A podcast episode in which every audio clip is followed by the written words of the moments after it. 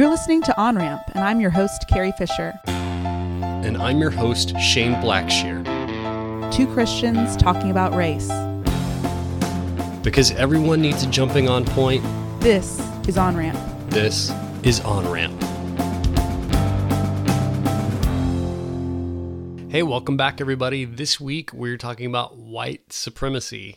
So, that for probably for a lot of people, when you think of white supremacy, you're probably thinking of guys in hoods burning crosses, really bad stuff. Yeah, pretty Um, startling.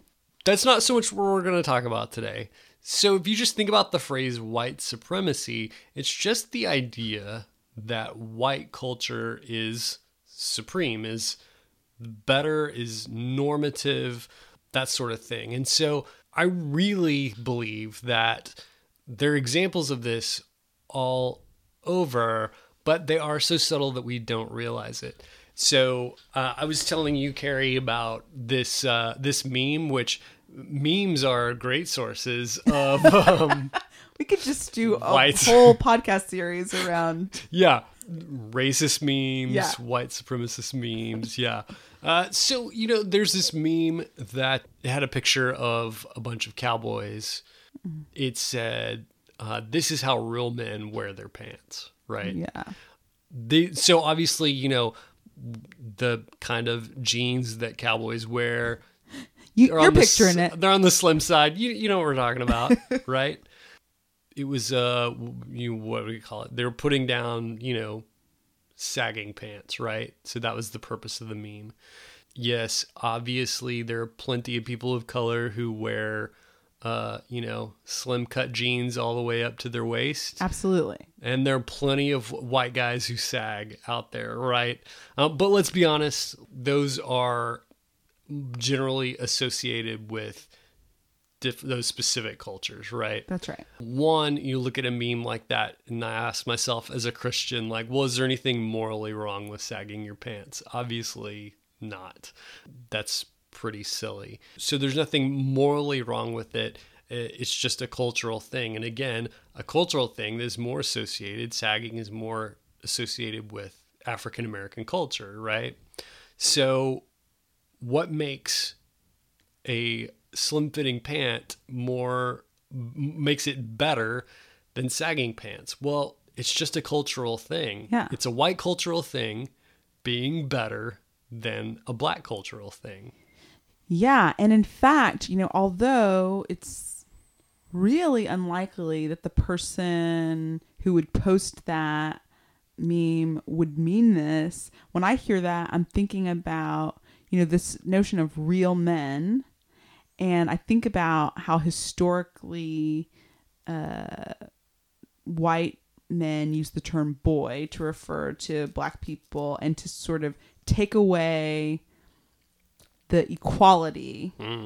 And so this notion that there there's gender issues here as well as race issues that there is a way to be a real man for one thing. right And that once again this this coded language that doesn't say real men or white men or real men or cowboys, but it, it kind of does say that because um, the opposite of a tight high waisted pant is a saggy low pant, and Right. as you've already said, whether it's even true or not, it's associated with the black community, and so the hidden message is uh, black men or the way that most black men are are not really men. And so then what are they? They're either children, they're animals, they're monsters. There's there's that's I I think some people could hear that and say, well, you're really getting a lot out of that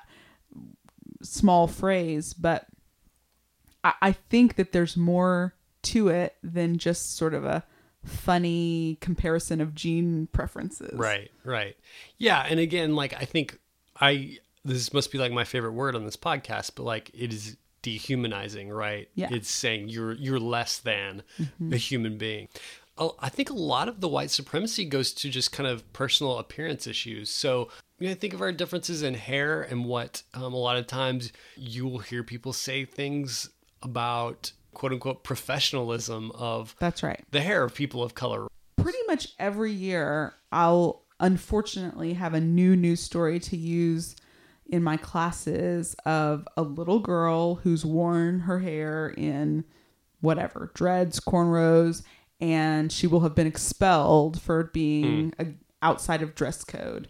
And it's much like sagging pants. It's hard to imagine why that would be. You know, even I would never on, on a practical realm, why does that matter? Yes. Right. I, I would never agree to this, but even if it were a, a big afro, maybe you could stretch your imagination to say this is like hard for kids to see around to look at the whiteboard or something, something. Sure. Yeah. But, you know, this notion that braids or cornrows or whatever are not clean or professional or appropriate really only has to do with the fact that white people don't wear their hair that way because there's. Right, right. there's there's nothing else that's different about it. Yeah, yeah, and I think that if uh, honestly, like I think if the school system suspended white kids for things that was a cultural norm for white kids, that we wouldn't stand for it.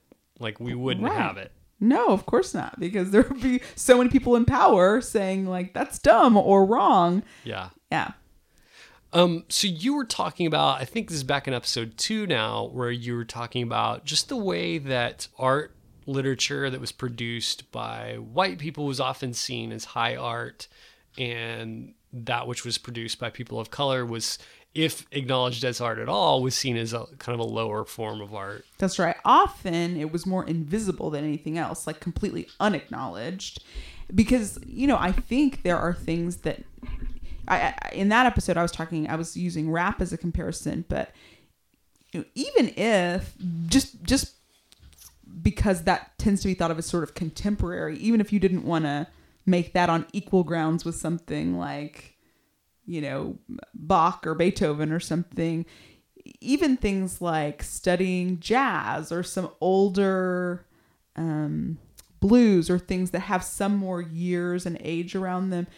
I just found that those things often were completely invisible in in school systems. But then, yes, that sometimes when they were incorporated or, or uh, referred to in schools, it was with some sort of contempt or a lesser than status. And so, once again, that comes back to this notion that basically what is white is right and what comes from other pockets is other. Maybe it's quaint, maybe it's. Um, what do people like to say? There's all sorts of coded language around this as well, like funky or maybe it's wacky or you know something like Yeah. that. But even just I've I've found the hesitation or lack of using words like beautiful, uh, brilliant, you know, things that are that are not about being other,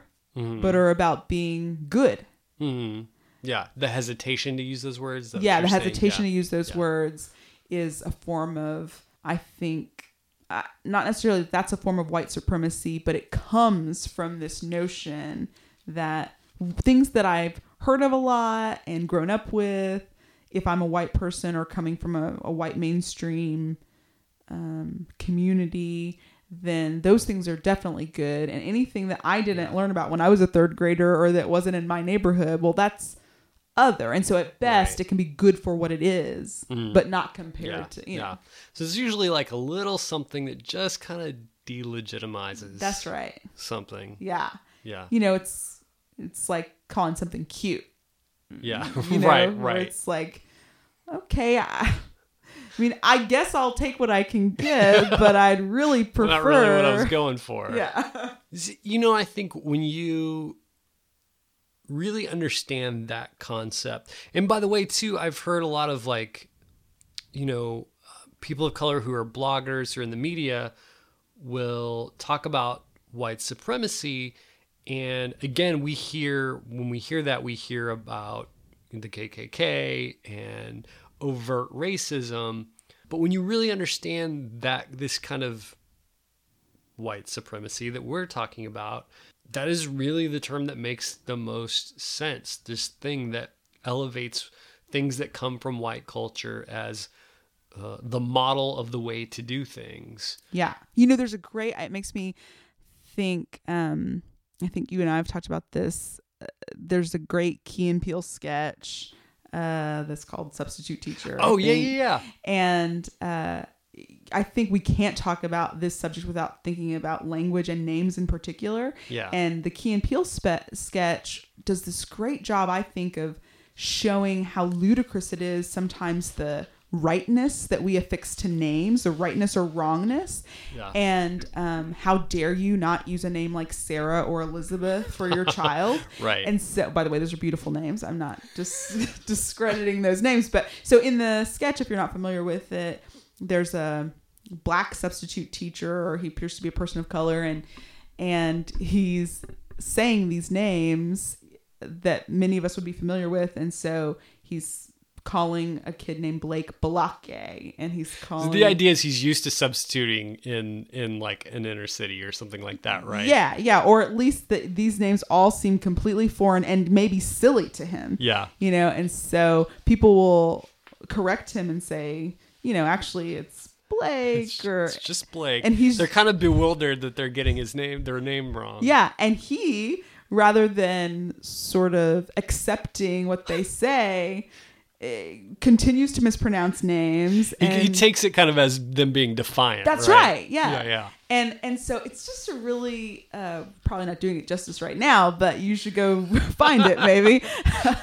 um, it's never good to like explain scene by scene a sketch, but Let's be clear, we couldn't afford the rights to play the sketch. somehow on- Key and Peele they've not gotten back to us, but we're waiting. but YouTube it. It's yeah, there. Yeah, but um, you know, I think the vitriol that we hear sometimes when someone has the audacity to name their child something that has not been a historically English name, and the complete lack of investment in learning how to pronounce a name that is not uh, sort of stereotypically white, whether it be a black name or a, a name that comes from Spanish or really any other language, it, it decredits and once again demoralizes and in so, on some level dehumanizes when it's I, I hate I cringe so much when I hear someone say I'm not even gonna try because I could never learn that name and hmm. it's like no, no one ever says that about you know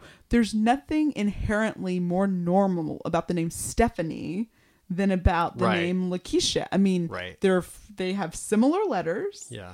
and you've just maybe heard one more than another. And so that is a really prevalent and simple example of white superiority or white supremacy where it, there's no tangible moral reason to say that one of those things is better than the other Right, but yet we do a we do have sort of we see sort of a sigh or a frustration or an eye roll that I'm having to learn how to say Jose instead of just being able to call this kid Joe, which is a name I know and is a normal name, you know? So it, it seems to me like a good practice is when we hear something elevated more than something else to ask ourselves where does that come from? Is there is there any connection at race at all? And if there is which race is being elevated above another? Usually we'll find that that is uh, you know white white people white culture Yeah. something comes from my culture is being elevated above as like the normal thing to do the model thing to do the more correct thing to do Yeah, and in a place. I'm sorry, I may be stuck on the name thing a little bit, but as I'm sitting here, I'm thinking about how one extra layer of proof around that is that when there's a name like Hermione or um, you know maybe Coquette or something that's a French name, Mm. something that's an English name that also is a name that we would be very used to, people often give it an air of even further superiority. Yeah, you that's know, true. Rather than saying like that's so silly, I would never try to learn that Right, name, right. or why would someone name their kid? yeah that's interesting yeah it's seen as an asset That's right. It's Yeah. like even whiter. yeah yeah right It's No. really from Europe. That's that's right. That's exactly right. Well, that's really fascinating. Um, Yeah, no, I think going back, that Key and Peele sketch is one hilarious and but really is a perfect example of again, when we talk about a lot of the things we're talking about, I think one of the key words is subtlety. Mm-hmm. Because it's not it's not someone blatantly out to destroy somebody else's culture. It's just we're not realizing what we're doing here. Yeah, because we're sitting from a place of being in privilege or or the norm or being so associated with uh, and socialized by a white culture that we agree with that culture's norms and say Right. yeah everybody else is is other in some way That's it for this week's episode of On Ramp. Be sure to subscribe, rate, and review On Ramp on iTunes to help keep the show front and center. Thanks for listening, and we'll see you next time.